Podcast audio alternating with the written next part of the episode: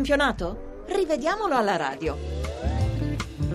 E noi ringraziamo come sempre per la preziosa collaborazione Lorenzo Baletti. Cominciamo proprio da Siena Cagliari, l'anticipo eh, domenicale delle 12.30, 0-0 il risultato. L'arbitro era Doveri di Roma, gli assistenti De Luca e De Pinto, il quarto uomo Rosi, gli arbitri di Porta D'Amato e Palazzino. Bisogna aspettare il 72esimo per avere un episodio da Moviola che coincide con il rigore negato al Cagliari. Ibarbo, lanciato a rete a tu per tu con il portiere del Siena Pegolo, viene trattenuto da Angelo e cade all'interno dell'area senese né Doveri né il collega di porta Palazzino intervengono. Oltre al penalty per il Cagliari manca il cartellino rosso diretto ad Angelo per fallo da ultimo uomo. La prima ammunizione della partita arriva addirittura al 77 e ne fa le spese Nenè che accentua una caduta a centrocampo e si prende il giallo per simulazione. Poi cartellino giallo anche a Della Rocca per aver fermato una ripartenza di Nenè sempre a centrocampo. Tra le due ammunizioni anche il Siena si lamenta per una lieve trattenuta di di Pisano ai danni di Reginaldo a cavallo della linea d'area di rigore, ma ci vuole ben altro per parlare di calcio di rigore. Nel recupero Piniglia rifila un calcio da dietro a Callejo e Doveri lo, eh, lo grazia dalla munizione. Ed ora la partita del Franchi, Fiorentina batte Genoa 3 a 2, l'arbitro era Rizzoli di Bologna, gli assistenti Stefani e Faverani. Quarto uomo Nicolai, arbitri di porta Celi e Guida. Al secondo minuto la squadra viola va subito a segno con Jovetic su assist di quadrado, ma l'arbitro Rizzoli annulla giustamente il gol per l'evidente fuorigioco del colombiano, servito di tacco da Aquilani. Subito dopo la rete di Aquilani, mandato in gol da una magia di Ljajic che controlla il pallone sulla linea di fondo, l'assistente Stefani sbandiera un fuorigioco inesistente a Jovetic in linea con Portanova. La Fiorentina perde una palla gol. Poi Pizarro colpisce la traversa, complice la deviazione di Granquist. Sul punteggio di 2-2 l'arbitro espelle per doppia ammonizione Bertolacci, il genoano, dopo aver steso nel primo tempo Pizarro con un fallo d'arancione, molla un pestone a Fernandez che si era liberato dal pallone. Doppio giallo, Genoa e in 10 per colpa di un giocatore che commette due falli inutili. La Fiorentina si riporta in vantaggio al 77 con un incredibile autogol del Genoa confezionato in coabitazione da Portanova e Cassani. Il primo colpisce di testa il pallone proveniente da calcio d'angolo che finisce sulle spalle di Cassani e poi in rete.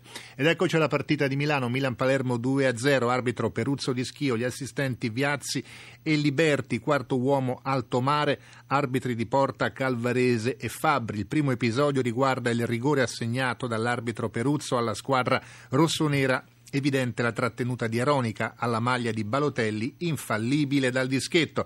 Alla mezz'ora Zapata intercetta un passaggio di Kurtic a Ilicic con il braccio de- eh, destro. Gesto volontario un paio di metri fuori area. L'arbitro Peruzzo ammonisce il difensore rossonero fra le proteste dei siciliani che ne avrebbero voluto l'espulsione per aver interrotto una chiara azione da gol. Il pallone sarebbe finito a Ilicic solo in area. Fallo più rosso che giallo, insomma. In avvio di ripresa il Sharawi viene fermato in fuorigioco inesistente, perdendo una buona possibilità di far male al Palermo.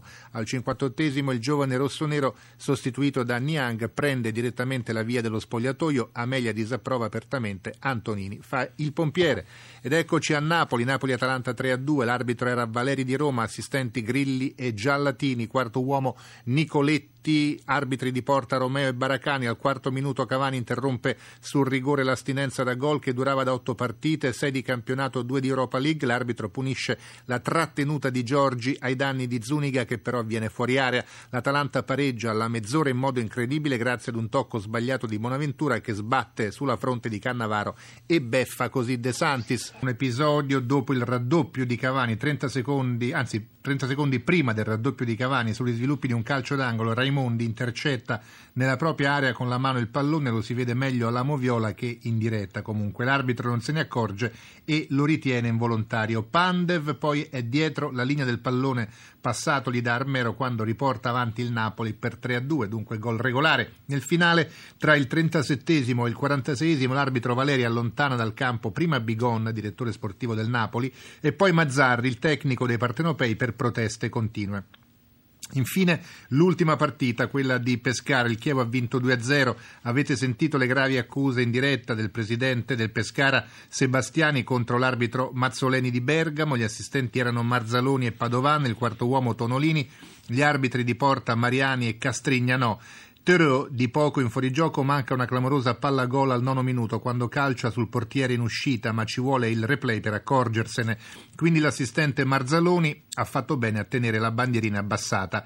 Al decimo minuto Bjarnason buca letteralmente il pallone nell'area veneta, finisce a terra senza subire fallo da Dramé e reclama un rigore impossibile. Il Pescara poi reclama un altro rigore al ventisesimo quando un tocco di Sculli finisce prima sulla coscia sinistra e poi sulla mano sinistra di Andreolli. Moviola la mano, il tocco appare involontario anche se il braccio di Andreolli non è accostato al corpo. L'arbitro Mazzoleni fa giocare e ammonisce Sculli che protesta più non posso. Poi avete sentito, ripeto, le accuse del presidente Sebastiano, Sebastiani per l'arbitro Mazzoleni che avrebbe detto cose sicuramente antipatiche ai giocatori del Pescara. Nel finale del primo tempo Paloschi, marcato da Kosic, finisce a terra. Dopo aver mancato l'appuntamento con il pallone non c'è fallo a suo danno. Curioso l'episodio al 52esimo prima di un angolo, quindi a gioco fermo Bocchetti spinge e Temai che finisce addosso ad Andreoli e resta a terra intontito. Regolare infine il raddoppio di Terò nel recupero in linea con Bocchetti e per la Moviola è tutto.